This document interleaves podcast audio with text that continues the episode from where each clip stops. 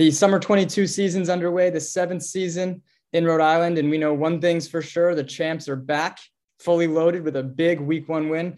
We're going to break down all the week one action here on the post game show. I'm joined by Cesar and Tim. We'll get to them in a second. But guys, we'll start with the defending champs. They kicked off the night on court one, and Lob City takes down the Rhode Island Warriors. Uh, the score was a lot, well, one, you know, a lot to a little. Uh, but before we get to that exactly, I know Cesar was on court one. I know it's your first time seeing the champs. So let's start there. What exactly did you think of Lob City, how they played, and can anyone beat them?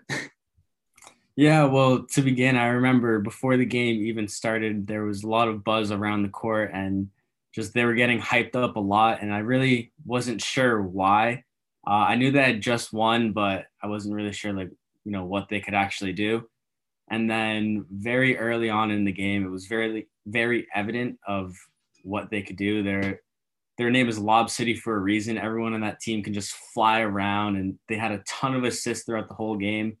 Uh, they actually had the most assists in the night throughout any team. I believe it was 33 assists, and it was like the most.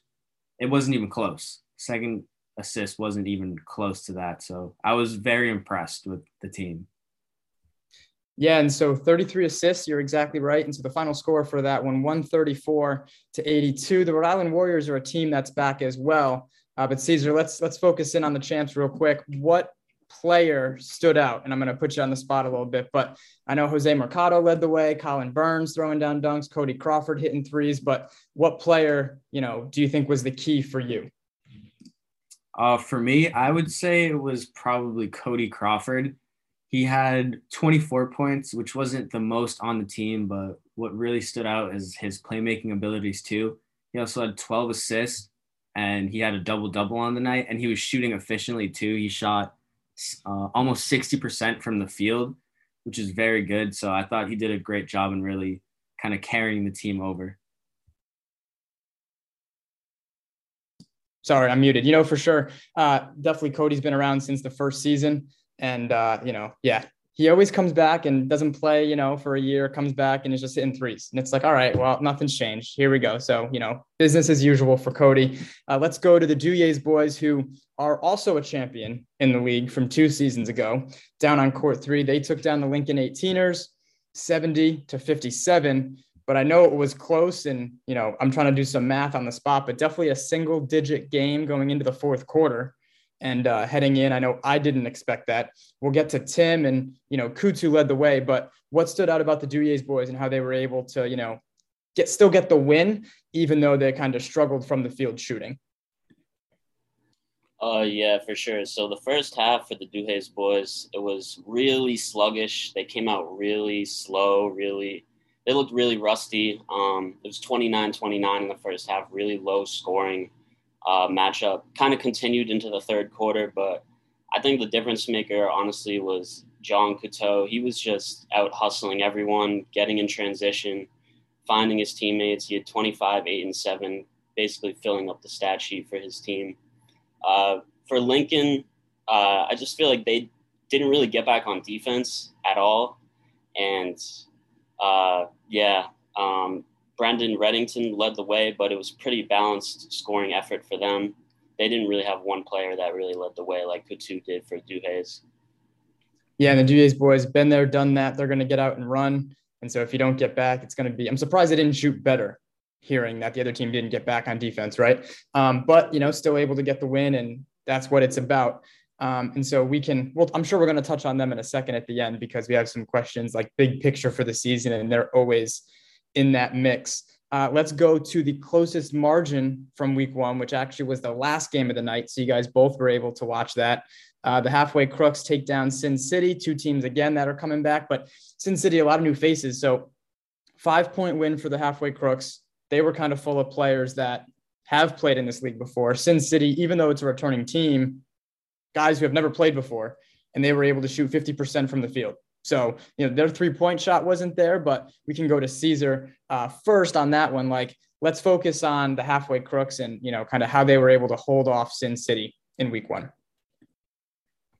Yeah. So the halfway crooks actually, when they started the game, they, they weren't blowing out uh, Sin City, but they were definitely handling them well.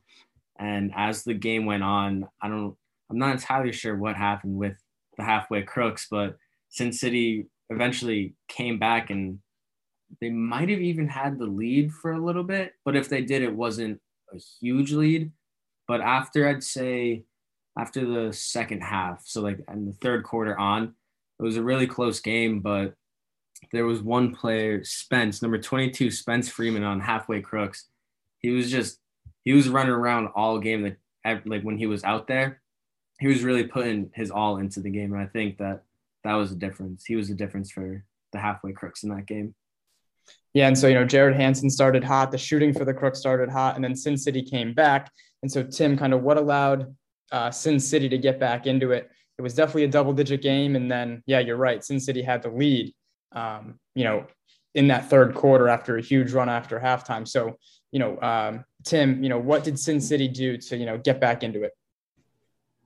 Well, I got one name for you, Joey. Uh, Devin Pina he was looking like Giannis out there. He was putting his head down, going to the basket, getting guys in foul trouble. I think 91, Jeff Winchell did a great job on him, though. It was a very physical battle down there. Um, he did end up fouling out, but 32 and 11 definitely got them back into the game and was a big difference in that 26 to 12 third quarter. Yeah, and so we got Cade joining us. This is the awesome part of uh, Zoom. So Cade's here. Uh, we're going to get it to him in a second, but uh, we'll continue on. So, yeah, I mean, Sin City, you know, a narrow loss. And so we'll see if they can kind of bounce back next week. But we'll go to two more uh, teams that, you know, are back for another season the Ozone Boys and the Werewolves. And so, um, you know, down on core three. So it might be back to Tim, but we can even let Cade chime in in a second. Werewolves hold on and get the win. And, you know, I, I don't think Ozone has ever beaten the Werewolves from what I've heard from players, you know, chirping as the game was running down. So we'll we'll take their word for it. But the Werewolves get the win 68-53. I'm sure, you know, I'll I'll uh, I'll let Tim go on this one, but I, I we always talk about Brian Heston. Um, and so let me just say, Joe Palazzo, a new player, I saw him hitting a couple shots, which is hard, you know, when it's your first time in the league. So credit to him. But Tim, what'd you like about the Werewolves in Week One? Oh, my, sorry, I'm I'm on the wrong person. Cade, we're doing Cade. Sorry, wrong court. Go ahead, Cade. Werewolves, all you, bud. Thank you. Um, so werewolves against Ozone Boys last night. Um, so I was doing the stats for that. So I was really, really honed in the whole game. But um, I, I don't know. I'm gonna pull up the names right now. But um, I just know number yeah, 10. Can, yeah, we can we can jump to Cesar quick while you pull that up. Go ahead if you're ready. I have it right here. I got it. I got it right here. Okay uh, Brian Henson. I don't know if I'm sorry I joined late. I don't know if we already talked about him, but he really kind of changed the whole game for that team. Um, he was kind of the face of that team for uh, last night's game. I think he had 24 points. Um, he could just like make any like uh, he could just make any play happen. He was kind of just uh, the forefront of the offense last night, and it didn't really seem like anybody on the Ozone Boys was uh, able to stop him. Um, yeah, I don't know how long you want me to keep going, but um, I know I know like some players were struggling last night from the field. Uh, I know their point guard wasn't like shooting well, but uh, Brian was able to get those rebounds, put those uh, offensive boards back up. Um, yeah, I know uh, their their passing wasn't great. I know that they struggled a little bit here and there, but uh, when uh, Brian was able to make those plays happen, that's when they got their points. And uh, I think he just needs to keep doing that every night, and they can keep wins or keep winning. And so we'll get to uh, Cesar in a second because I do want to touch on the Ozone Boys. I mean, one of those teams that you know has played together. Both teams have played together, but in Week One, it's always that you know getting back in the swing of things. But Cesar for the Ozone Boys. I mean, I know they didn't win, but uh, you know, what'd you like from them? And they have the Twins who usually are throwing lobs to each other. Well, I don't even know if they're brothers. Sorry, they may not be twins, but they're definitely related. Uh, Luke uh, Hogan uh, and Pat Hogan. And so, uh, yeah, Cesar, what'd you like uh, from the Ozone Boys? Yeah, so what I really like from them is that they weren't very they weren't dependent on one person. Andrew, number 12, led their team with 14 points, but he didn't have like like a 20, 30 point game and everyone else had like a in game in like the teens. It was 14, 13, 11, eight and six were like the main points. So I think that's really good that they were able to spread the ball and that they had scores all on the court. It wasn't just one person really having the dominate to carry the team. Granted, they didn't win, but it, they weren't getting blown out. So I think that's a that's a bright spot with that team. Yeah, for sure. And now we'll go to Tim for the other game on court three. Sorry, I put him on the spot for the uh, for the wrong game, but only the fam gets the win. Jaron Thomas and Jake Perry leading the way, but uh, we'll start with we'll just go right to Tim. Only the fam. What'd you guys, you know, what'd you see in that one that you liked? Yeah, definitely. Uh, you just mentioned Jaron Thomas. I think the the dynamic duo with him and Jake Perry, two big guys, able to rebound, able to shoot, able to get out and run, go to the basket Thomas, I swear, every time I looked up, he was getting a transition bucket. So, I mean, yeah, nobody could really keep up with him on bogey kicks. Uh, Jake Perry was playing incredibly confident out there, talking to the opposing team's coach. He was shooting threes from Curry range. Uh, yeah, it was only the fam. Uh, Mike Bartholomew also had three made threes. They had a really uh, good depth on their team, and they played really well together. I think they're a sleeper to watch out for this year. There you go. We got a sleeper. So we'll get to that in a second. We're going to do some big picture stuff. We'll just go right down the line. Uh, let's not forget to mention David DePina, 25 points in his debut for Bogey Kicks, which, you know, there you go. 25 points in a 10 point game, 75 65 is only the fam gets the win. All right. So five games, broke them down. We'll start with, uh, we're just going to put Cade on the spot. So all you're doing is giving a team. We're going to try to make it speed round. Um, what team do you think, and even if you haven't seen all the teams, is your favorite right now to win it all? I think it's easily got to be Lob City. Uh, I know they've been the champion last, uh, I think it was last summer. And um, yeah, just watching them, their chemistry, it's just their bench gets excited every play. They're uh, they're all into the game. When they when they come in into sub, you just see that burst of energy every time. And those lobs, you know, you just can't stop them. Yeah, so they're called Lob City for a reason, right? Tim, is it the same team? I hope not. yeah, I'm gonna go with a different team just because I didn't see Lob City play. So the most impressive team to me was only the fam. Um, I just think in this league, it's obvious you need size, especially with the rims being lower. Size is a huge advantage in this league, and Jake Perry and Jaron Thomas definitely have that for that team. And if they have the shooters to surround them, I think they can make a run.